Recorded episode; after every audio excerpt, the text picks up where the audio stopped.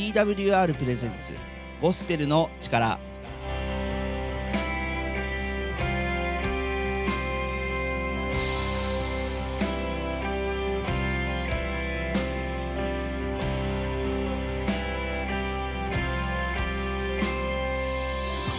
皆さんいかがお過ごしでしょうか？TWR がお送りするゴスペルの力のお時間です。本日のパーソナリティは TWR の中村海が務めさせていただきます。本日もよろしくお願いします。今日も皆さんに希望のメッセージをお届けしていけたらと思っています。この番組では Twitter で皆さんからのつぶやきを募集しています。この番組で感じたことを Twitter ハッシュタグゴスペルの力ゴスペルの力をつけてつぶやいてください。牧師への質問などもお待ちしています。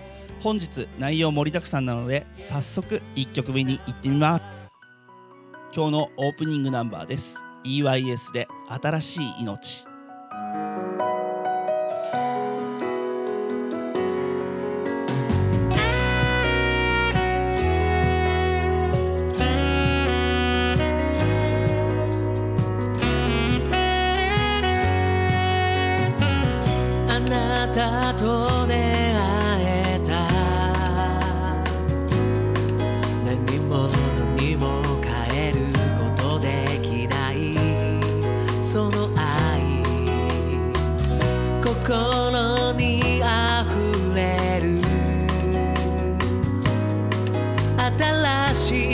しが胸に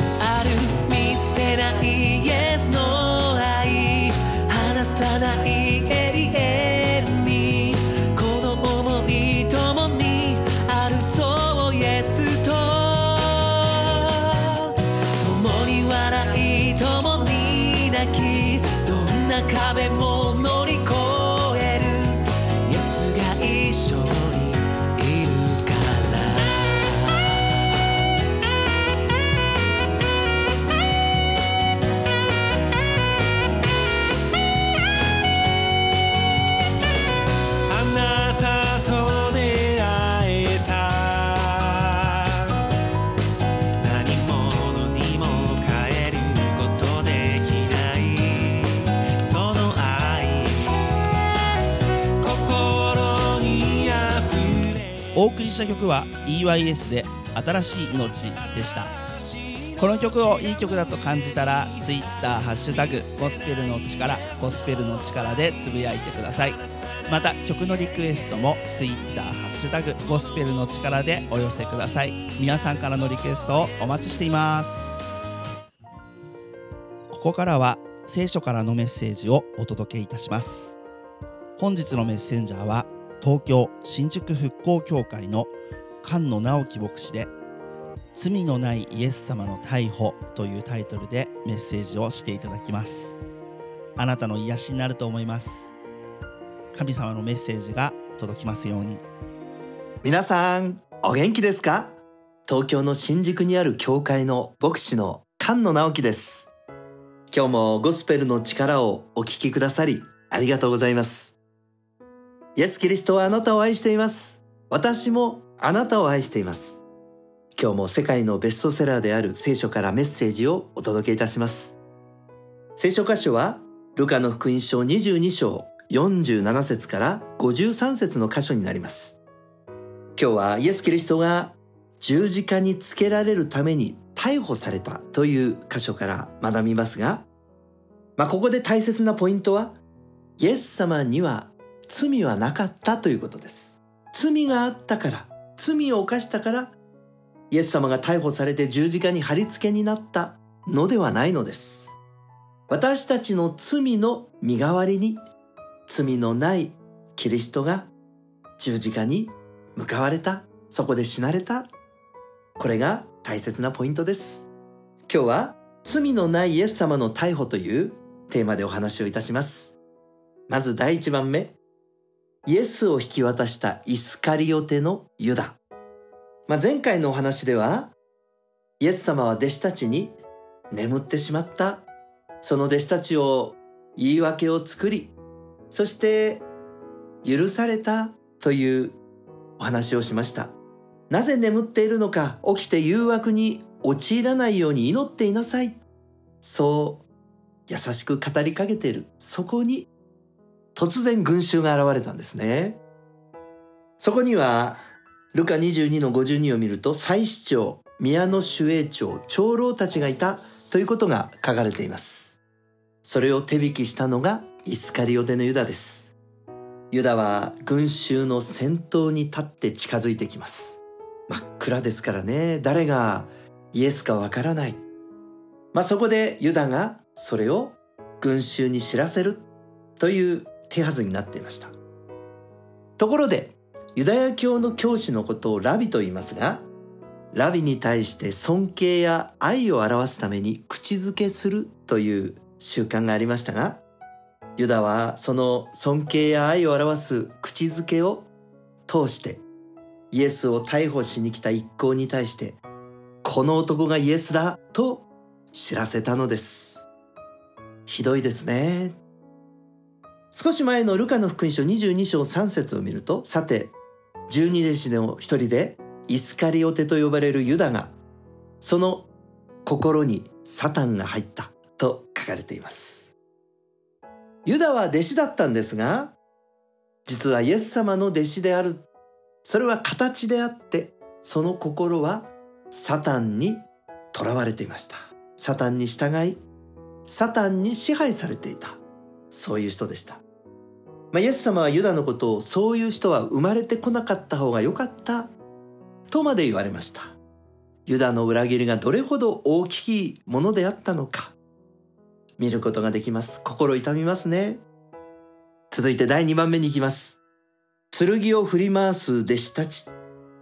弟子たちはルカ福音書22章49節で主よ剣で撃ちましょうかとイエス様に語り続いて50節では大祭司のしもべの右耳を右耳を切り落としたと書いてあります。まあ、この剣はもともとイエス様が用意しなさいと言われた剣です。彼らは言った主よこの通りここに剣二振りがあります。イエスは彼らにそれで十分と言われた。というその剣です。でも、この剣で悪魔とのサタンとの霊的な戦いにおいて人間の力がいかに無力でそこに応戦することの無力さを見せてくれます。イエス様はルカ22章51節を見るとやめなさいそれまでと言われ大祭司のしもべの右耳をつけて癒された。人間の力は人を傷つけることしかできない。しかしイエス様の力はその傷を癒されたのです。はあ、なんて素晴らしいんでしょうね。今日、イエス様はあなたを癒してくれさいますよ。3番目、恐れに支配されている人々。ルカ福音書22章52節から53節を見ると、イエス様はご自分を逮捕しに来たその群衆に向かって、まるで強盗にでも向かうように、剣や棒を持ってやってきたのですか？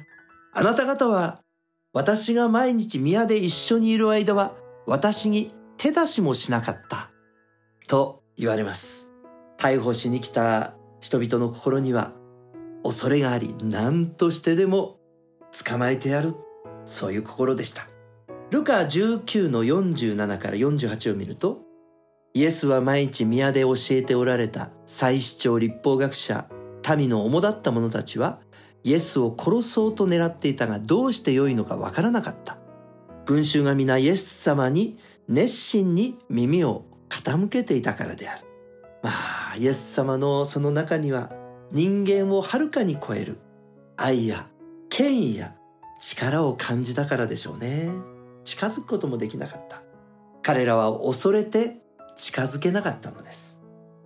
新約聖書第二テモテ一章七節には恐れの霊があるということを教えます。悪魔に支配されている人の特徴は恐れが心にあるということ。それはイスカリオテのユダの心にもありました。そして逮捕しに来た群衆にもありましたが、剣を持った弟子たちも同じでした。続いて4番目いきます。闇の力の中に輝く光。ルカの勲章22章53節には、あなた方は私が毎日宮で一緒にいる間は私に手出しもしなかった。しかし今はあなた方の時です。暗闇の力ですと言われたと書かれています。闇の力はイスカリオテのユダを誘惑しました。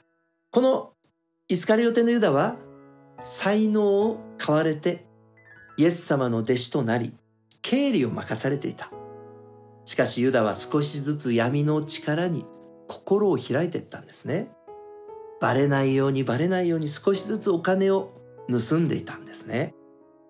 で、その少しずつでもその闇との関わりは最後は大きな悪事に発展していく。救い主イエス様を銀貨30枚で売り渡してしまうという裏切りを行うまでになってしまいました。皆さん闇の力というのは私たちを誘惑してきます。そしてちょっとしたことから始まるんですね。ちょっとだけだよ。バレやしないよ。一度だけ。今回だけだよ。いや今日で最後だから。最後にもう一回だけ。もうそうやってねどんどんどんどん離れられなくなっていく。そして闇は恐れによってその人を縛ってしまう。闇というのは良いものを悪いものに変えてしまう。ユダは尊敬と愛を示すキスを裏切りの手段として使ってしまったんですね。神様はどんなものでも良いものに変えて用いてくださいますが闇はそうではありません。どんな良いものも悪いものに使わせてしまう。非常に残念です。しかしこの闇の中に輝いている光があります。旧約聖書イザヤ書30章2節には見よ闇が地を覆い暗闇が諸国の民を覆っているしかしあなた方の上には主が輝きその栄光があなたの上に現れる。見よ、闇がこの地を覆い。まあそういう歌があります。でも、そこに光が輝く。皆さんその光は、イエス・キリストです。イエス様の光が輝くならば、その闇は無力になる。ちょうど真っ暗なお家へ帰ってきて電気のスイッチを入れると、その闇が消えて部屋中が明るくなるのと似ています。ヨハネ一章五節には、光は闇の中に輝いている。闇はこれに打ち勝たなかったと書かれています。今日のこの聖書の箇所の中には、光と闇がはっきり登場します。暗闇の支配者である悪魔は何とかしてイエス様に立ち向かい、捕らえ、殺してしまおう。でもイエス様の光は敵を打ち破るが、人には優しい光なのです。裏切りのユダに対して、ルカ22章48節で、ユダ、口づけで人の子を裏切ろうとするのか。皆さんその言葉の中に実は悔い改めのチャンスを残されているのです。また、イエス様に武器を持って近づいてくる、その敵たちのことも癒されました。私たちはこの地上の中に暗闇というものを見るでしょう。しかし、人間の力ではそれをどうも解決することができない。でも、イエス様が光として来られるならば、その暗闇は消えて光に変わります。イエス様のその顔の光で私たちの国を照らしてくださるように祈っていきましょう。新型コロナの完全な収束を祈りましょう。ロシアとウクライナの戦争が終結するように祈りましょう。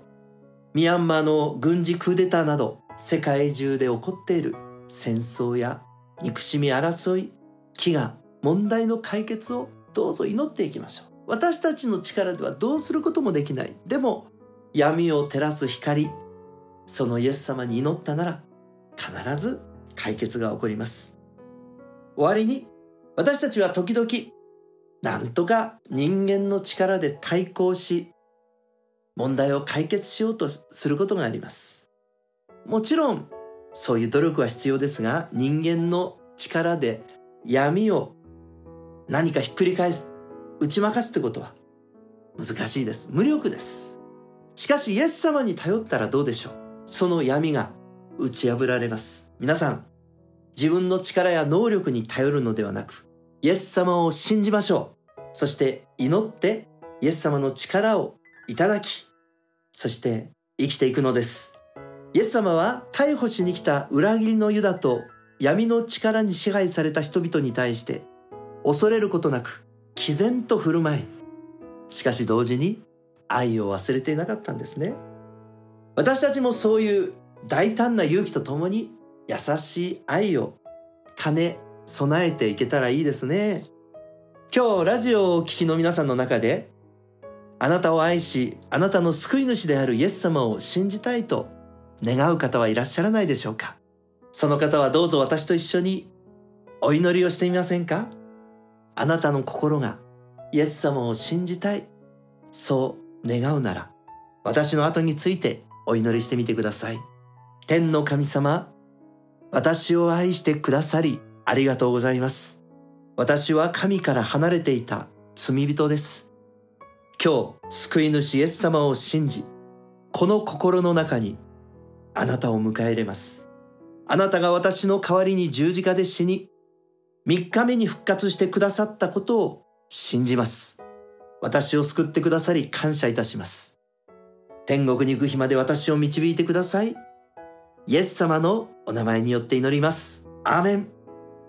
ラジオをお聞きの皆さんの中で、この祈りを一緒に祈ってくださった方は、今、神の子供になりました。今、救われました。あなたの心も、体も癒されるでしょう。イエス様は剣を振り回して、そして、まあその弟子たちはですね、恐れてたんでね、手元が狂って、頭を真っ二つじゃなくてね、ずれて右、右身を切り落としてしまった。しかしイエス様はですね、その落ちた耳を拾って、そしてその耳を元の場所につけられた。皆さん同じようにイエス様はあなたに触れて、あなたの痛みや悲しみ、病気を治してくださる、癒してくださるお方です。そして、イエス様はあなたの罪の身代わりに死なれたので、今日、信じたあなたの罪は許されました。永遠の命までも与えられました。だから、イエス様を信じる人はいつ死んだとしても天国に入れるのです。もちろん、いくら苦しかったとしても自殺だけはしないでくださいね。もしラジオを聞いてるあなたが死にたいぐらい苦しんでるとしたら、私観音にまでどうぞ手紙やメールをください。あなたの助けになりたいと思います。また、まだイエス様を信じるまでには至らないけれど、キリストに興味があるという方もいらっしゃるんではないかと思います。そういう方にも喜んで対応していただき、また相談があれば相談に乗りたいと思います。私が牧師をしている教会は東京都新宿区北新宿3-8-4というその場所にあります。新宿復興協会と言います。まあ、ホームページで検索して調べてくだされば情報を得ることができます。そしてもしよかったら一度教会にいらっしゃいませんか？また、あなたの家の近くの教会に行ってみられてはどうでしょうか？どこの教会に行ったらいいかわからない？という方には、こちらの番組までお手紙やメールをくださったら紹介することもできます。あなたの人生の助けになりたいのです。さて、今日も最後までお話を聞いてくださってありがとうございました。新宿復興協会の牧師の菅野でした。またお会いいたしましょう。ごきげんよう。さよなら。菅野直樹牧師で「罪のないイエス様の逮捕」というタイトルでメッセージをいただきました。皆さんこのメッセージどのように感じたでしょうか、えっと、イエス様は誠の光であると。あの他の先生もよく語られていることですが、えー暗闇にこう負けないのはイエス様の光であるっていうことを、えー私たちクリスチャンは心の底から信じています。イエス様が救い主でありえーイエス様の光によって世の中が救われると、えーそういう思いを強く持たされたメッセージでした。また、えー菅野先生の言葉の中であの自力で何とかしようとする。自分で何とかする。努力は必要だけどでもやはり人間は無力で本当の力は神様にイエス様にあるということをまたね、えー実感させられるようなそんなメッセージになりました。皆さんこのメッセージどのように感じたでしょうか？皆さんからの感想やご意見を Twitter ハッシュタグゴスペルの力ゴスペルの力でぜひお寄せください。それではここからはグレース宣教会青木康則牧師によるゴスペルの歴史のショートプログラムのお時間になります。それではお聞きください。皆さんこんにちは。ゴスペルの歴史第16回目です。このコーナーもいよいよ20回が近づいてきました。あと数回で、えー一応終わりになるかとは思いますけれどもよろしくお願いします。グレース宣教会の青木です。今回からですねこのゴスペルの歴史の中においては特にこの公民権運動との関わりについて深く見ていきたいなと思っていますえー公民権運動っていうのはあのマーチン・ルーサー・キングがですね「I have a dream」とこう言ったとても有名なあのワシントン大行進1963年のですねあのところが非常に有名なんですけどもこの彼らをですね支えていったのが実はゴスペルという音楽であったってことなんですね。もちろんその黒人の音楽であるという意味においては自分たちのルーツにもあたるそういう音楽になりますからですからそういった部分がですね人々に広く知られていったとも言えるわけです。と同時にですけどもやはりそれはですねただ単に黒人たちだけではなくてこの公民権運動っていうのはやはり白人たちやまたですね、えー異なる人種の方々の協力があって初めてまあ成立しているそういう社会運動だったんですね。それをまあルーサー・キングは願ってですね決してその黒人たちだけの利益を求めたわけではなくてアメリカというそのひとまとまりのその国民全体の共通の理念としてこれを出していった。それがこの公民権運動でした。ですからそこにおいてもですねあの歌われる曲というのも単にこうブラックゴスペル的なものではなくてですねあの We shall overcome っていう本当に私たちはまああのまあ乗り越えていくであろうというそういう曲だったんですね。それは人々が本当に人種を超えて共に歌うことができですね共にそれをこうまあ歌い上げることによってこうさらに一体感が増していくというそういう効果を狙った曲でありましたそして、えー特にですねこのルーサー・キングを支えたのが、まあ、マヘリア・ジャクソンですねそれから、まあ、アレサ・フランクリンとかもう本当にその名前聞いただけでもですねこれはすごい方々だってことがわかるわけですけどもそういった人たちがキングを支えまた公民権運動を支えていったということになるわけです。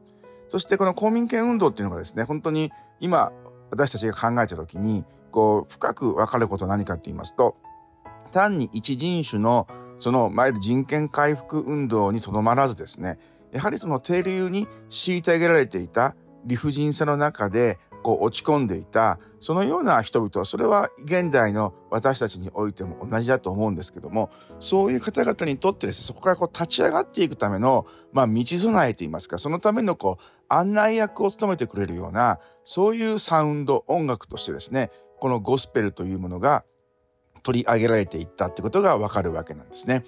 つまりあのルーツは確かに黒人音楽ですしそれをあの元にしてですねいろいろなところへとこうそれが広がっていくんですけどもそれがある意味こう普遍的な価値といいますかゴスペルというものに人々が持つイメージの中にですね本当にこう虐げられていたり不条理感を感じているものがそこから立ち上がるための音楽まあいわゆるですね本当にその心を支える希望の音楽歌そういうイメージを持つようになっていったのはこのやはり公民権運動以降であろうと思いますね。その中で特にあのキング牧師自身も落ち込んでしまっていたりいろいろなその思う通りにその公民権運動がですね、あの進んでいかないという時には本当にこう落ち込みそしてむしゃくしゃした気持ちになるするとですね、まあ、ヘリア・ジャクソンなどに電話してですねゴスペルを歌ってほしいってことで電話越しにそのゴスペルを聞くそういったことがあったと聞いています。おそらく私たちもですね、こう嫌なことがあった時なんかにこう YouTube でですね、賛美の曲を聴いたり、もしくは教会で実際にワーシップやそのゴスペルを歌う。それによってこう心が癒され、また整えられていくっていうのとおそらく同じでしょう。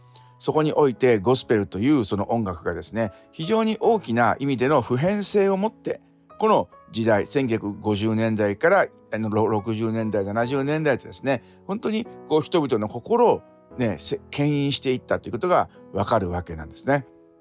ゴスペルはここに至って、本当にですね、一つの大きな、やはり音楽的なジャンルであると同時にですけども、心を癒す、そのようなサウンドとして人々に受け入れられていったということがわかるわけなのです。グレース宣教会青木康則牧師によるゴスペルの歴史ショートプログラムでした。ご意見やご感想、青木牧師への質問などございましたら、ぜひツイッターハッシュタグゴスペルの力でつぶやいてください。